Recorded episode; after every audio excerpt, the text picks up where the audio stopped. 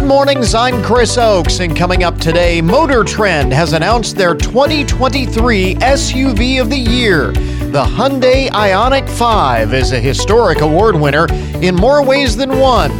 We'll talk about it with Motor Trend executive Ed Loh. Also, this morning, the pandemic saw a massive expansion of the federal school lunch program. Now there's a growing movement to make universal free lunches a permanent fixture. We take a closer look. It's make or break time for teams hoping to make the playoffs. We'll get a complete preview of week number 10 of high school football around the area and another collection of yummy recipes from Kyra's Kitchen. This is the Good Mornings Podcast Edition for Friday, October 21st, 2022.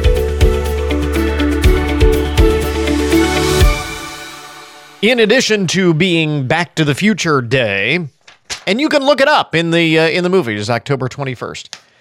Uh, Back to the Future Day. It is also Apple Day. It is Celebration of the Mind Day. Check Your Meds Day. Babbling Day, which is kind of what we do on this program every single day. Count Your Buttons Day. It is Garbanzo Bean Day.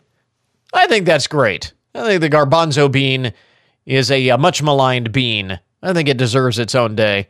International Day of the Nacho, National Pumpkin Cheesecake Day, and it is Reptile Awareness Day. So, reasons to celebrate on this uh, 21st day of October. The World Health Organization published yesterday a 132 page report, and in it, they say that 500 million people, half a billion people on the planet, will develop heart disease, obesity, diabetes, uh, diabetes, and other diseases if they don't increase their physical activity. I'm talking to you, Mr. Couch Potato. The Global Status Report on Physical Activity warns that if the 194 countries surveyed do not take urgent action, is the latest thing that we need to take urgent action. If we do not take urgent action, the cost of illnesses related to sedentary lifestyles will total $27 billion a year between now and 2030.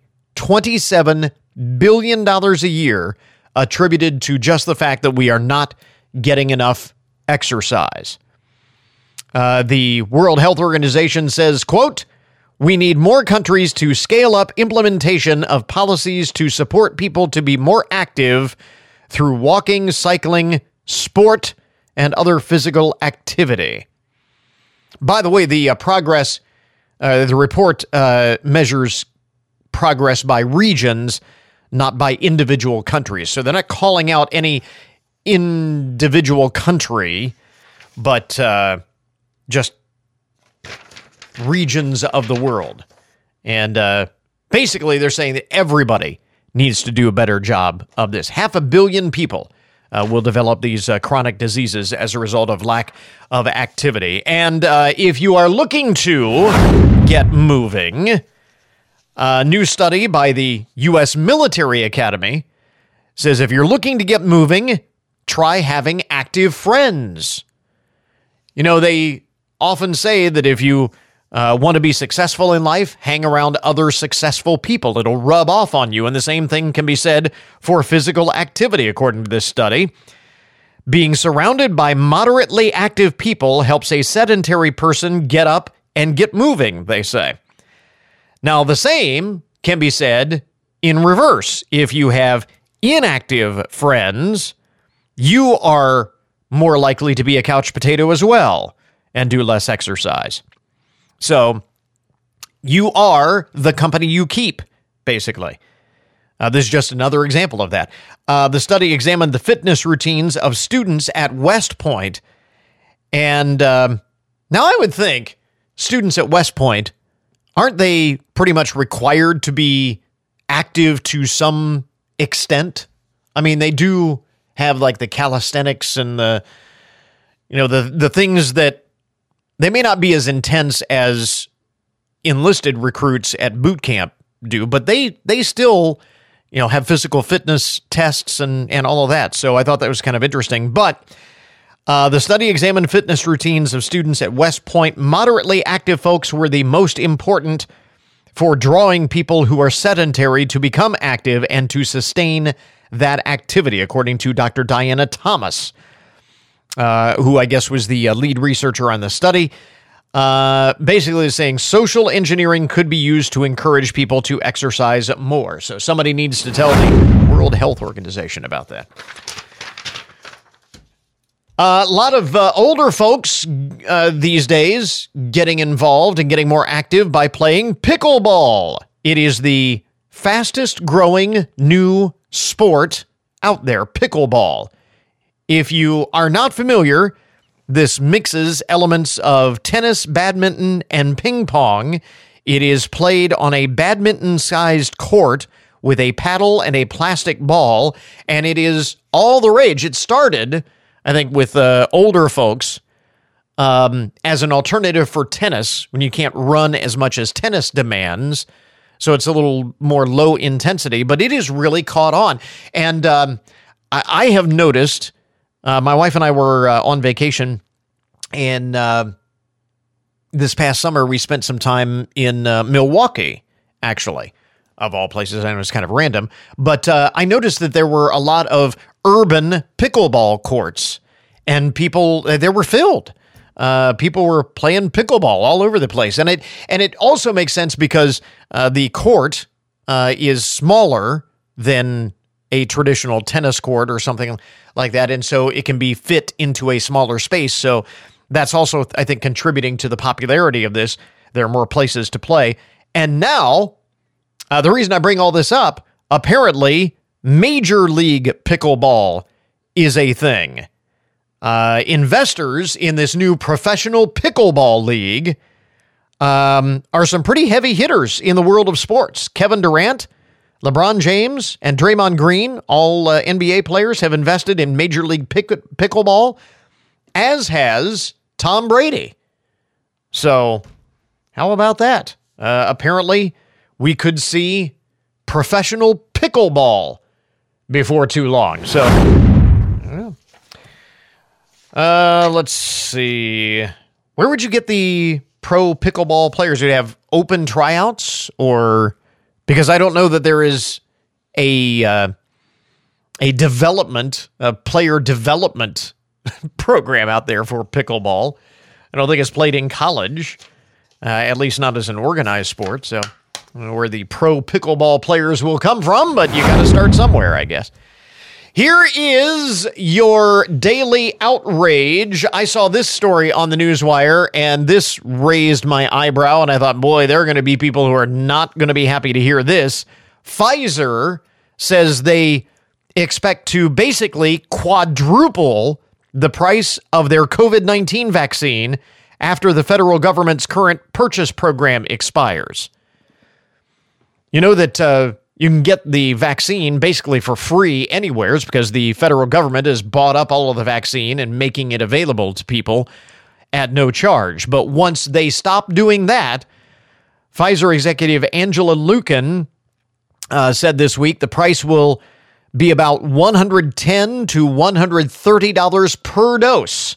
That will be the retail price of the uh, COVID vaccine. 110 to 130 dollars per dose. And remember, uh, the Pfizer vaccine is a two dose regimen, right? Plus all of the boosters and all of that. So this is going to get rather pricey.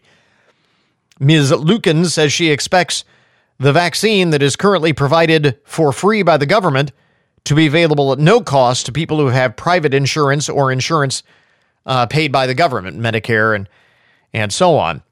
The uh, government now pays about $30 per dose, uh, but the uh, vaccines market is expected to move to private insurance after the nation's public health emergency expires, which I believe is is that next month or the end of the year or something. Again, there is we are technically still under a public health emergency uh, as declared by the federal government even though for most folks the pandemic is now kind of in uh, in the past.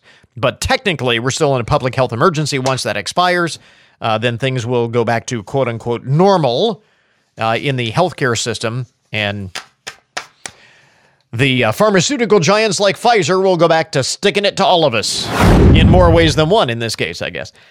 Um, and how about this? Speaking of the pandemic, this is one of those things that make you go, hmm. A study by a trio of economists has revealed that the pandemic created something of a mini baby boom. 46,000 more children were born after the start of the pandemic. Uh, what started as a small increase in 2020 became a larger baby bump, in this case, a statistical bump, in 2021. So it's just a bit of an increase in 2020, and then we got this uh, baby boom in 2020. Overall, the nation's fertility rate jumped by 6.3%. And uh, the study says the 2021 baby bump is the first major reversal in declining U.S. fertility rates since 2007. And I remember, you know, we've talked about this over the course of many years that our birth rate uh, is declining, and the as a result, it's the the birth rate in this country has been uh, low enough that the population rate births versus deaths is actually going down. We are in negative pop- population growth. And apparently that has now reversed itself. Uh, it says here the uh, ma- first major reversal in declining fertility rates since 2007 and was most pronounced most pronounced for first births couples with their first children and for women under the age of 25 which is probably not a surprise um, this baby boom was seen among college educated women who were more likely to work from home. So, if being focused on career was one of the reasons why fewer young women were having babies at younger ages, uh, working from home may have been the impetus that these women needed to go ahead and have a baby. Is I can have a baby, I can work at home, I can be with my child, all that. So they say working from home was the driving factor in this uh, baby boom during the pandemic. Uh, they also said that uh, stimulus funds could have uh, played a role.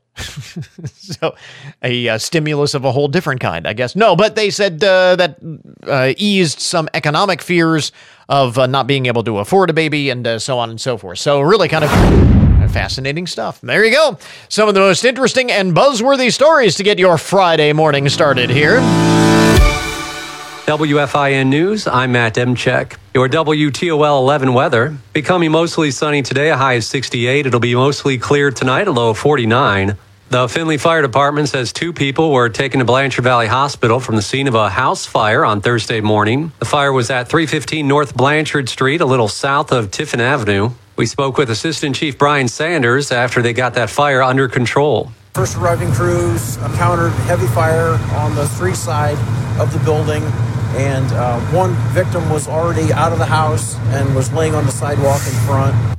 He says when firefighters entered the house, they found a second victim on the second floor. Both were taken to Blanchard Valley Hospital from the scene. Crews from all four Findlay fire stations responded to the fire. Get more on the website. Early voting is underway in Ohio, and one of the issues on every ballot is issue one, which focuses on changing how bail is set. It requires judges to consider public safety and criminal records when setting bail amounts. Supporters say it would allow higher amounts to be set and avoid suspects to commit more crimes when they're out on bail. The ACLU of Ohio is against issue one. The group says it would only allow wealthy people to purchase their freedom and that cash bail should not be used as a way to keep people people in jail, but to ensure that they will return to court. ONN's Gabriela Garcia reporting. Get more on the website. The Findlay Rotary Club presented its 2022 Golden Apple Awards to three area teachers for their teaching excellence. The winner at the high school level was Becky Booker, business, family, and consumer sciences teacher at Cory-Rawson High School. One of my students nominated me. They wrote a letter of recommendation. It was four pages long, and I read that letter and I said, I knew I was a winner then because somebody in my classroom felt that strongly about what I do and how I make a difference in their life. You can get more of our conversation with Becky and see the winners at all grade levels on the website. Drivers are being reminded that we're entering peak time for deer related crashes in Ohio. Drivers are encouraged to use extra caution and slow down, especially at dawn and dusk when deer are more active. Remember, you can always get more news online anytime at WFIN.com.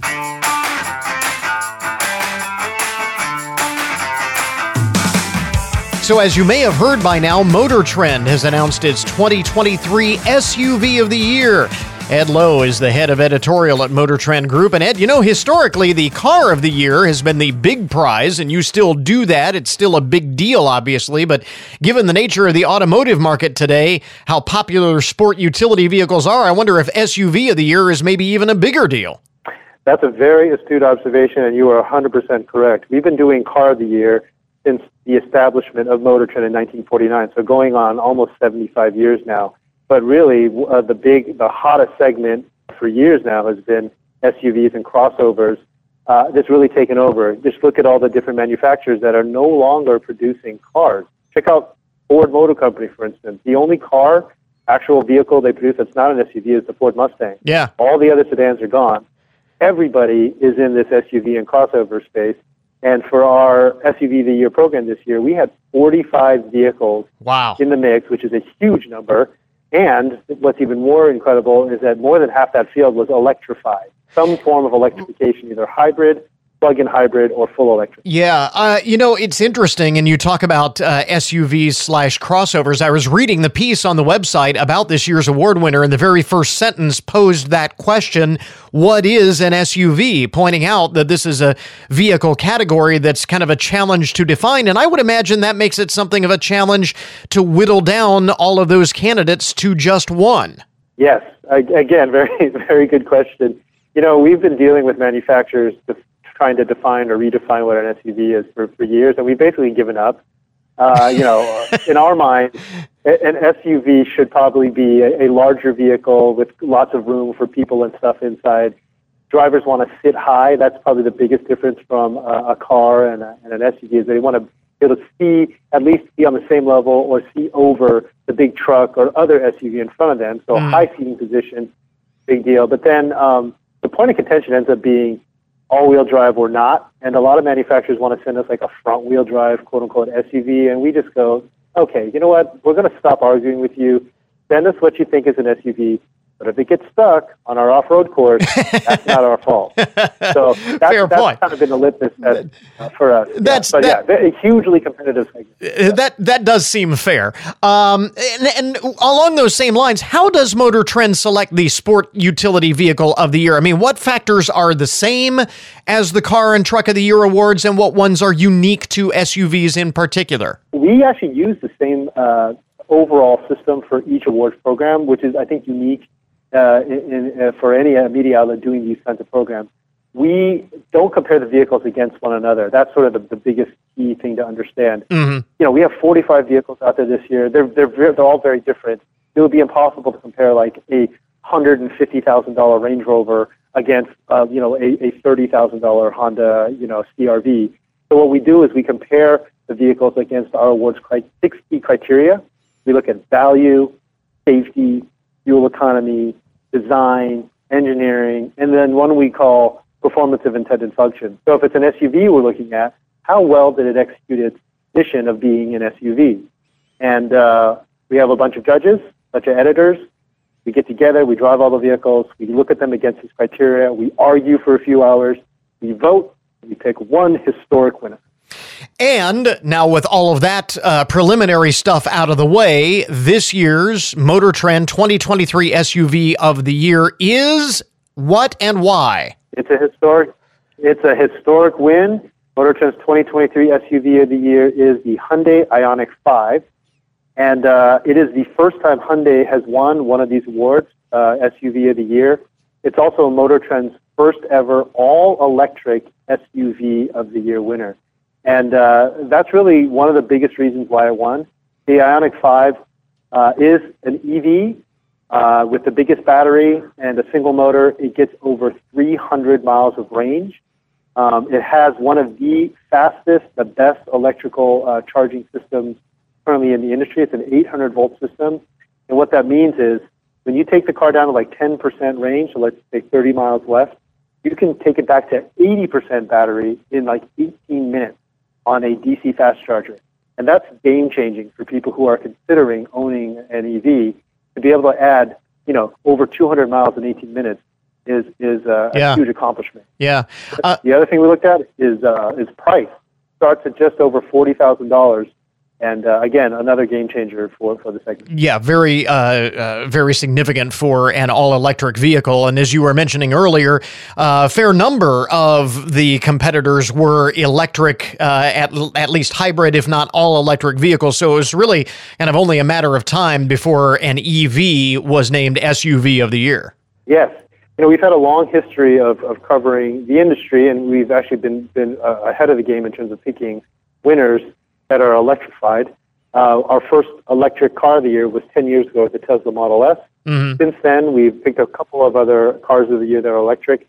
And last year, we picked our first electric truck of the year, the Rivian Remember that. R1T. Yeah. But yeah, yeah, in this segment, the most competitive in the industry, huge win for Hyundai and the Ioniq 5, just based on how many other electrified and full electric vehicles were in the mix. and and really a uh, significant uh, accomplishment for Hyundai, which uh, again, folks remember uh, back er- in the early days uh, of the company's appearance in the marketplace was kind of a uh, a budget vehicle, maybe not the best quality, kind of had a bit of a reputation, and they have clearly. Uh, established themselves as a significant player in the industry. For sure. And yeah, they, they are proud of their roots. You know, they came in here, they broke into the U.S. market as an economy, you know, affordable, uh, you know, uh, player in the small car game. But they have, have iterated and moved faster than, than almost anybody to get to this level of delivering both um, lots of technology, great EV range, a wide range of vehicles, including gas engines, hybrids, and plug-in hybrids, but leading with things like design. If your if your listeners can pull up a, an image of the Hyundai Ioniq 5, and it's spelled with a Q, I O N I Q 5, Hyundai Ioniq 5, car looks phenomenal. I mean, it looks it's got this cyberpunk retro futurism like nothing else on the road. Really, really eye-catching design, but they back it up with serious technology and some really great features. And the other thing I forgot to mention, it's one of the safest cars you can get on the road too. It got the uh, Institute uh, Insurance Institute of Highway Safety Top Safety Pick Plus, which is the highest achievement you can get from a safety perspective. So it really we had to pick it as Yeah. our SUV of the year winner. Uh, again, the Hyundai Ioniq 5, the 2023 SUV of the year from a very crowded field. And that's not to say that the other candidates aren't uh, great uh, options as well. Ed Loh is head of editorial at Motor Trend Group. Where can folks get more information on the winning vehicle and all of the other ones that are uh, that were in contention as well? So for more on Motor Trend's 2023 SUV of the Year program and the winner, the Hyundai Ioniq 5, you can go to motortrend.com or pick up the next issue of Motor Trend magazine. Ed, thanks very much for taking the time. We appreciate it. Thank you. Well, of course, one of the issues that garnered a lot of coverage during the pandemic was the fact that for millions of children across the country, school meals are a lifeline, providing many with uh, half or more of their daily calories, and for some, serving as the only consistent source of nutritious food. Those child nutrition waivers that provided kids universally with school meals at no cost during the pandemic, though, expired at the end of the summer. And so, where does that leave us? The American Heart Association is among the groups concerned about the lingering effects from the pandemic on nutrition security, as well as the need to increase access to healthy school meals. And joining us is uh, CEO Nancy Brown. Uh, with the pandemic pretty much behind us now, things having pretty much returned to normal, how has the pandemic, though, continued to impact nutrition security for families? Chris, thank you so much for the opportunity to talk about this really critical issue for the health of our children in Toledo and in this country. Um, as you mentioned, the COVID pandemic really underscored how vital school meal programs are because we know that children, as you stated, get up to half or more of their daily calories at school. And it's important to note that for many children in this country, school meals are their only consistent source of nutritious meals in a day. And so the policies that provided schools with school meals at no cost during the pandemic expired at the end of the summer, resulting in millions of students having lost their automatic access to nutritious meals, creating what we call a nutrition cliff that threatens their the health and the academic success of these children. So again, prior to the pandemic, um, you know, like I said, we we pretty much went back to the uh, operating uh, procedure that we had for school lunches before the pandemic. Is kind of where we are now. Um, was that always deficient? We just didn't realize it. I, I, guess my question is for a lot of folks will say, well, we've just gotten back to where we were. We haven't really moved backwards from where we started. Why was why is that not enough? Thank you for allowing me the opportunity to really amplify a really important point. You know, during the pandemic, when all children were provided access to healthful school meals, we recognize with an exclamation point the importance of making sure that every child in this country has access to healthy food during a given day. And you're absolutely right. Prior to the pandemic, there was the system of free or reduced school lunch, lunch programs, which is now in effect in most states in this country, where the states have not passed their own legislation to continue mm-hmm. the free lunch program for all. And it's important to recognize that a few things happen in this system um, that we're currently operating under and the old system pre pandemic. Number one is the idea that nutritious um, school lunches being provided to all means that kids are getting consistently exposed to more fruits and vegetables, less salt, sugar, and saturated fat, which is important to their long term health. This is why these nutrition standards also really matter. And secondly, we know that we need to reduce the stigma of children in certain income groups being provided meals at uh, low or no cost and other children, you know, paying full price for their meals. This yeah. is a um, system that really is not helpful to creating an environment where all children can be healthy and where all children can you know, be on equal footing in school. You reference the nutrition standards, which is kind of the flip side of the same coin.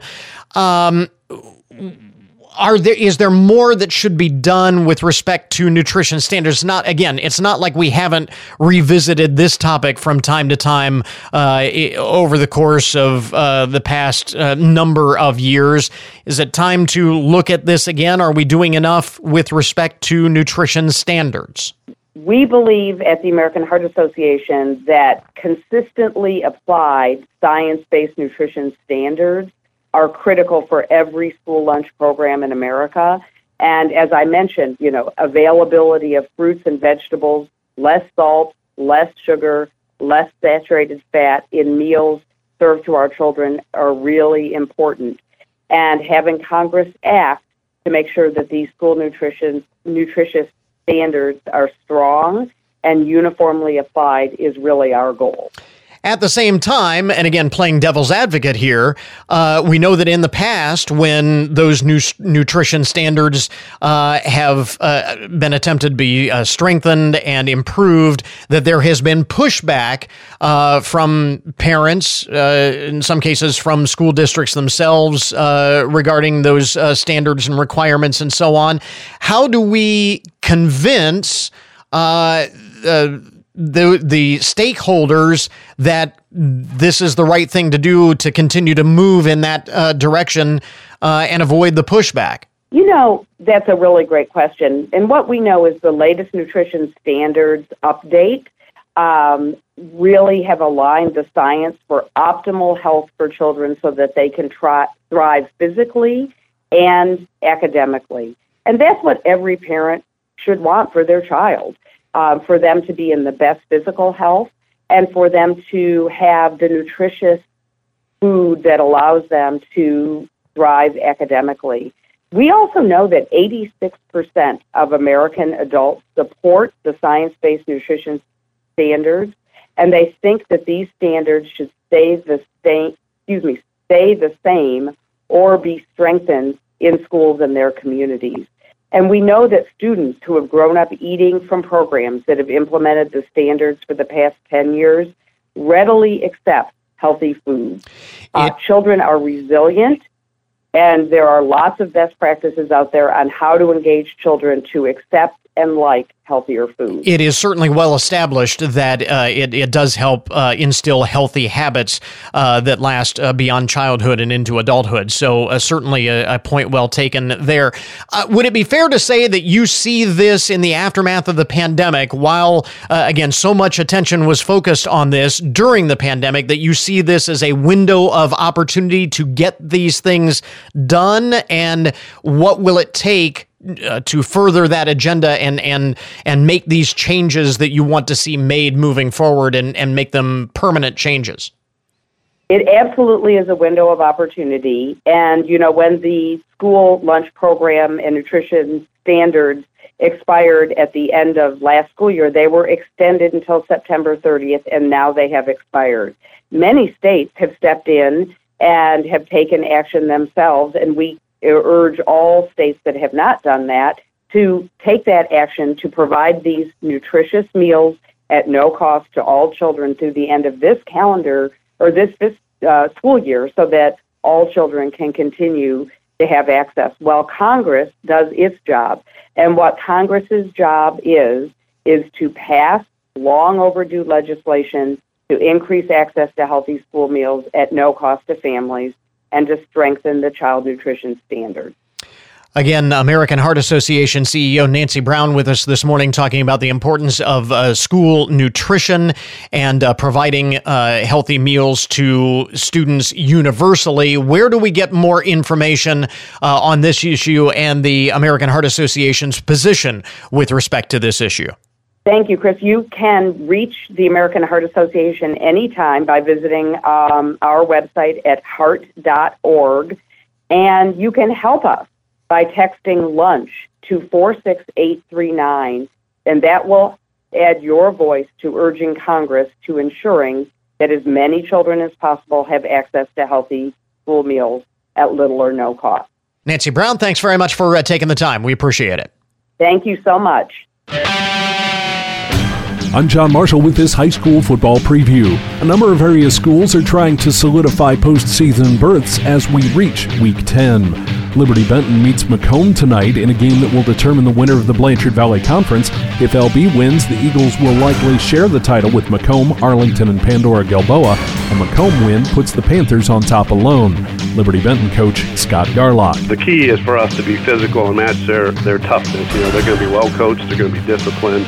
But if our kids can't match that toughness, it's going to be a long night. You can hear that game tonight on 100.5 WKXA with pregame at 6:35. Other games in the BBC include Pandora Gilboa at Cory-Rawson, Van Loo at Van Buren, and Riverdale at Arcadia. Arlington plays a non-league game tonight at home against Lucas. Findlay plays its last ever football game in the Three Rivers Athletic Conference. The Trojans make a visit to longtime rival Lima Senior as both teams make a bid to make the playoffs. Trojan coach Stephen Adams on the showdown. I understand what's at stake for all of us in this moment. We have to go out there as a team and, and do our part we're looking forward to it. We're excited. That game is on 1330 WFIN, WFIN.com, and 95.5 FM tonight with pregame at 6.30. Elsewhere in the TRAC, Toledo Central Catholic can win the league outright if they top 2 and 7 St. Francis. Whitmer is at Fremont Ross, and Clay visits St. John's. In the Northwest Conference, Columbus Grove aims to earn a better seed for their home playoff game next week when they head to Bluffton tonight. Grove coach Andy Schaefer on that rivalry game. They're going to play with a lot of heart and they're going to play with a lot of passion. I mean, those guys, they really want to beat us because we've had their number the last few years. Also in the NWC, Allen East can take home the solo crown with a win over Ada. Leipsic hosts Crestview, and Spencerville travels to Delphos Jefferson. In the Western Buckeye League, Ottawa Glandorf looks to wrap the season with a win when they host Kenton in a battle of 1 and 8 teams. That will air on our sister station 1063 The Fox. Defiance is at Wapak, Celina heads to St. Mary's, and Bath hosts Van Wert to round out the WBL schedule. In the Northern Buckeye Conference, Elmwood plays its last home football game in the league at home with Rossford. The Eagles can clinch a home game next week with a win. Undefeated Eastwood takes home the hardware if it can get a win at home over Otsego. Carey and Seneca East face off for the Northern 10 title. A Carey win and the Blue Devils have it alone. A win by the Tigers and the teams share that championship. The rest of the N10 schedule sees Buckeye Central at Colonel Crawford, Bucyrus at Mohawk, and Wynford at Upper Sandusky.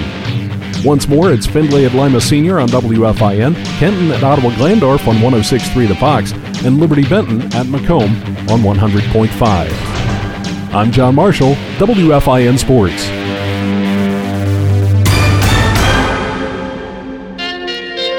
We interrupt this program to bring you a broken news alert. Today's update on the odd and unusual side of the news brought to you as a public service, more or less, of Hancock County Veterans Services. There's some uh, Halloween nonsense in the broken news this morning. A man in Mississippi is facing charges after allegedly chasing a woman down the street while wearing a Halloween mask. Incident took place this week just south of the Tennessee Mississippi border in South Haven, Mississippi. Uh, police say Rashi France jumped out of a vehicle and started running toward the woman, terrifying her. She said when the man stopped chasing her, he began laughing. Police found a white Halloween mask in uh, Mr. France's car, but he told them he was only a witness to the crime and picked up the mask because it was cool. They didn't buy it. He now faces charges of assault and causing physical fear. So don't do that. Don't just chase random people down the street. That'll get you into trouble every single time. Uh, elsewhere, again, more Halloween nonsense. A Texas woman is using some frisky ghosts for profit this Halloween. Linda Hill owns a, uh, owns a home. There's actually a manor that in the 1800s was a brothel. And she says that spirits from that era still roam the halls looking for uh, some affection. the residence is called the Hill House Manor, now a hotspot for tourists who want their own spooky encounter. in the days when the when the home was a brothel. Uh, Ms. Hill and uh, some of her visitors say that they have heard compliments and and groans and all kinds of eerie sounds. There's also a deep well that guests can look into and ponder the uh, fate of many souls from the past. Because of these strange happenings in her home, the lo- see she didn't always uh, use this as a tourist attraction. She actually tried to rent out the home, but the longest renter only lasted six months before they were driven away. so I guess you make uh, lemons uh, when life gives you lemons. You make lemonade, and uh, so that's what she has done. Turn that into a tourist attraction for Halloween. Uh, elsewhere in the uh, broken news, the city of San Francisco has revealed a plan to install a public restroom in uh, town square in one neighborhood. Uh, but what is raising eyebrows is the price tag. Now, this is a public restroom that they are make uh, that they are building uh, at a cost of 1.7 million dollars to build a public restroom. 1.7 million. It's 150 square feet would ha- have just one single stall. Residents are perplexed by the high cost. The Recreation and Parks Department and Department of Public Works are working together to construct the bathroom because this bathroom is much more complicated than one agency can handle, apparently. So um, they say the expense is due to the cost of building in San Francisco. It is San Francisco, after all. But due to the backlash, they are considering shortening the timeline and using a prefab bathroom instead. So stay tuned. I'm sure that the people of San Francisco would be thrilled to have a prefab public bathroom in their town square. Um, you can't have it both ways. But anyway, speaking of uh, San Francisco, this is weird. Authorities in the city by the bay are investigating a car that was found buried in the yard of a home. Uh, landscapers discovered the car Thursday morning while working at a home in the San Francisco suburb of Atherton. Police say the car was buried under five feet of dirt and is believed to have been there since the 1990s, which is long before the current owners moved in. So the current owners are not like suspects or uh, being questioned in this. They had no idea it was there. Cadaver dogs were brought in, but no human remains were found. It appears that someone just buried a car for the heck of it. Uh, police did find bags of concrete in the vehicle. I'm not sure why would you why would you put concrete in a, a vehicle you're burying? It's not like you're putting it in a lake or something and you need to weigh it down. It's not going to come back up to the surface. But the uh, Atherton Police Department says they are investigating the motive and circumstances surrounding the incident. how weird is that? I mean, how would you like to go out, you know, do some landscaping in your yard and find that there's a car buried in your backyard? Lo and behold, it's it's weird. Um, other weird things in California. Speaking of cars in California and weird things, the morning commute in Los Angeles is always uh, a bit of a nightmare. Ask anyone who's lived there. But this one uh, really takes the cake.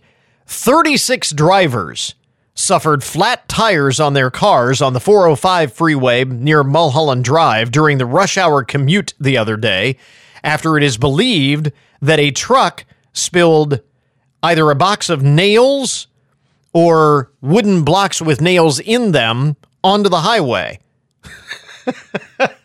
so this truck's going down the highway, spills a, a box of nails, presumably. 36 drivers suffered flat tires. The whole thing was a sort of a conga line of disabled vehicles on the side of the road. An investigation into who or what caused the hazard exactly is ongoing. No suspects have been identified. I don't know whether there would be any arrests, maybe for not securing a load. I don't know. It is believed the spillage was accidental. No one was injured, thank goodness. But can you imagine? I guess it would not be tough to explain to your boss why you were late for work if there are 35 other drivers with the with the same excuse, but that's crazy. 36 drivers uh, with flat tires as a result. Not a great way to start your day. And finally, in the uh, broken news this morning, uh, this a story that's all kinds of bizarre. Imagine forking over a hundred grand, a hundred thousand dollars, in an effort to look like Britney Spears, and you're a guy. Los Angeles influencer Brian Ray is trying to surgically transform himself into pop star Britney Spears. He tells reporters he underwent over 100 surgical procedures to look like Britney, and he's not done yet. The 31 year old says he has undergone laser hair removal and eyelid lift, Botox injections. He's injected filler into his lips and fat into his cheeks. He also had a nose job. And he, he says, I am not finished. I am an ongoing work of art. Well, you can call it art if you want, but uh, Mr. Ray said his obsession with replicating Britney's perfection began when he was 17 and his mom paid for him to get veneers. He says he doesn't regret undergoing such a radical transfer transformation and says, When I look in the mirror at myself, I am very happy. Am I perfect? No. I'm human just like everyone else, but I aspire for a certain level of beauty, and I draw my inf- inspiration from Britney Spears. he goes on to say, She will always be the pinnacle of beauty in my eyes, and I will always strive for a beauty like hers. As for those who may have a problem with his expensive pastime, he says, quote, it's not for everyone, and I'm not encouraging everyone to go out and get plastic surgery, but I'm encouraging everyone to be body positive in whatever way that looks like for you. Unquote. So $100,000 to look like Britney Spears. I'm not even sure Britney Spears would spend $100,000 to look like Britney Spears. You know, it's. There you go. Uh, that is t- to each his own, I guess. That is today's Broken News Report. This update on the odd and unusual side of the news, which certainly is that this morning, brought to you as a public service, more or less, of Hancock County Veteran Services. We now return you to your regularly scheduled programming. Wake up and text. Text and eat. Mm-mm. Text and meet up with a friend you haven't seen in forever. Hi. Oh, hey. Text and complain that they're on their phone the whole time. Text and listen to them complain that you're on your phone the whole time. Uh. Text and whatever. But when you get behind the wheel, give your phone to a passenger, put it in the glove box. Just don't text and drive. Visit stoptextsstopwrecks.org. A message from NHTSA and the Ad Council. This message provided by WFIN. Time now for your daily download the numbers behind the news and the statistics that shape our lives. It's all happened. I mean, it's happened to to all of us. Uh, every one of us have had this uh, situation where you're uh, in a room uh, or at a um, uh, social situation or whatever. You find yourself at a uh, surrounded by people that you don't know, that you don't know very well, or that you just know casually. Maybe you know their name, but you don't really know people. And and it brings up the question: Do you make small talk or do you just stand there or sit there in silence? Um, according to a new survey of 1,000 people, seven in 10 of us would rather sit in silence than make small talk with people they don't know. 70% would, would opt for that uncomfortable silence rather than make idle chit chat. Two in three people admit that they stare into their cell phone rather than try to break the ice. We kind of use that as a way to avoid talking to people. Uh, when you break it down by age, 90% of Gen Zers admit to doing that. By comparison, just 30% of baby boomers uh, would do that. But overall, two and three uh, will use their cell phone as sort of that, that barrier to build that wall uh, between ourselves and someone we don't know. 62% of those in the survey say that they do strike up conversations with uh, strangers at retail stores occasionally. Uh, 51% said that they have done that at the grocery store. 51% uh, do make an effort to make small talk at work with people that they don't know. If you work in a large office, maybe you don't know everyone, but you at least will make the effort. 46% of those in the poll say that they participate in idle chatter with their family members. You know, distant family members that you don't see all the time. Maybe you'll see them at the holiday time and, you know, don't have a whole lot to talk about. Not sure what you have in common. I thought it was interesting. Only 46% say that they would even participate in idle chatter with their family. 69% say that they would rather make small talk with their friends. Uh, so that was kind of interesting. A lot of us even and it and it will happen sometimes even with people that you know well friends good friends. Maybe you get together and you you find that there's really not a whole lot to talk about. You don't have a whole lot of catching up to do. But we are again much more likely to make the effort. Half of the respondents in this survey say that they are inclined to make small talk just to be polite however that said there are some dreaded topics that they hate for people to bring up. So if you are trying to make conversation with someone, the lamest icebreaker of all is asking what sports team someone is a fan of. That's the lamest of all, according to the survey. Are you a fan of such and such a sport team? Uh, other lame icebreakers include what do you do for a living? What is your job? What do you do for work? And are you married? Now, don't ask about those. Those are the ones that uh, people really do not like as a way of trying to make idle conversation. So, something to think about the next time you're in a room full of people that you uh, don't know very well.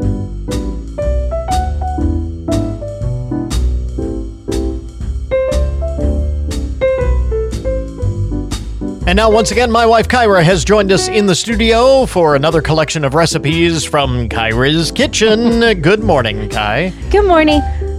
I'm just trying to wake up. Bright eyed and bushy tailed, as always. Yeah. Yeah, slept in a little bit here. I slept in too much. But that's that's all right. My that's bad. all right. You're still you're here. I'm here. You're you didn't oversleep as long as you're here. That's Now, if. I had to go and wake you up, yeah, that would have been bad. a whole different uh, issue. But That here we are uh, with a uh, collection of recipes from Kyra's kitchen that begins with a white ravioli casserole. Yes. Today. So this is two packages of your 25 ounce bags of uh, frozen or pre-made uh, cheese ravioli. Mm-hmm. One 16 ounce package of Italian sausage. That'll be crumble- cooked, crumbled. Um, and then two 15 ounce jars of Alfredo sauce, six fresh basil leaves chopped, one cup of shredded Parmesan cheese, and a half a cup of shredded mozzarella cheese, and then black pepper. So preheat your oven to 350 degrees.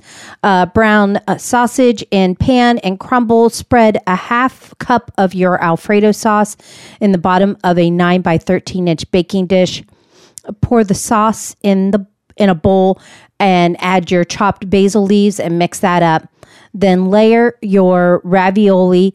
Um, so you're going to put a little bit of your sauce in the bottom of your pan and then lay your ravioli on top of that then your sausage on top of that then some more alfredo sauce on top of that then sprinkle with some pepper and and then just keep doing that in layers So you got a layered layers- casserole layered there. Mm-hmm. casserole, and then at the end, then you're going to cover it with your um, with your cheese and um, your Parmesan cheese, your mozzarella cheese, and then bake in the oven for about thirty to thirty five minutes until the edges are golden brown and bubbly. Yeah, really simple. Really there. easy. Yeah. Yeah. Uh, the white ravioli casserole. To go along with that, we have a chipped beef cheese ball. Yes. So so this is um I I'm kind of preparing this uh like because my uh, my mom's birthday is coming up and we're Ah. getting ready to celebrate Okay. her birthday. So- and so these are kind of the thing some of the things the that type we're of things. So these are so these would Yeah. be good Yes. for uh, a, family- gathering, nice Yeah. family dinner, birthday party type something, thing, something Mhm. like that. That's Yep. kind of the uh, idea, the Yeah. impetus for Correct. these. Okay, so Correct. the chipped chief chipped beef cheese ball. Yes, so two eight ounce packages of your cream cheese softened, five ounces of dried beef chopped, um, one cup of chopped sweet onion, one cup of shredded cheese, cheddar cheese, one tablespoon of Worcestershire sauce, and two teaspoons of salad supreme seasoning. Um, and then in a large bowl, add your cream cheese, your chipped beef, your onion, your cheddar cheese uh, your Worcestershire sauce. Can't see. I can't talk today. I'm sorry, That's- people. that's That a- that's a good one. I know. What was that again? What kind of sauce? So, uh, I'm The, going on. Uh, I'm going on. Worcestershire. Worcestershire sauce. There you go. There we go. and and your seasoning, mix all that uh, up well until it's all incorporated. Then place on a plastic on plastic wrap. Um, and then seal, kind of bring it all up Mhm. together, um, and and then turn it over and make it a round ball. Kind of form it into yeah, form it into a of ball. Hence With- the name, Yeah. the chipped beef yeah, cheese but ball. use your plastic because then you're not going to get all that all over your hands. Gotcha. So you're using your the plastic to kind there of be. There you the, go. Then chill for at least an hour until firm. Unroll the cheese ball from the plastic wrap, place on a plate, and serve with crackers. Now, what kind of crackers would you serve with this? Because I uh, like Ritz crackers. Just plain old Ritz crackers, or would you go with more of a sort of you a could specialty? do the party crackers. Yeah, the, party wheat crackers. crackers, yeah, the, that kind of thing. The sesame crackers. Any type I would think the sesame crackers would be really Mhm. good Yep. uh, with that. Okay, so Yep. the chipped beef cheese ball. And then for dessert, we have cinnamon sugar Yes. So a half a cup of butter melted, uh, one cup brown sugar, one large egg beaten, one teaspoon of vanilla extract, one cup of flour, a pinch of salt, five teaspoons of sugar, one teaspoon of cinnamon, and a quarter teaspoon of uh, ground clove.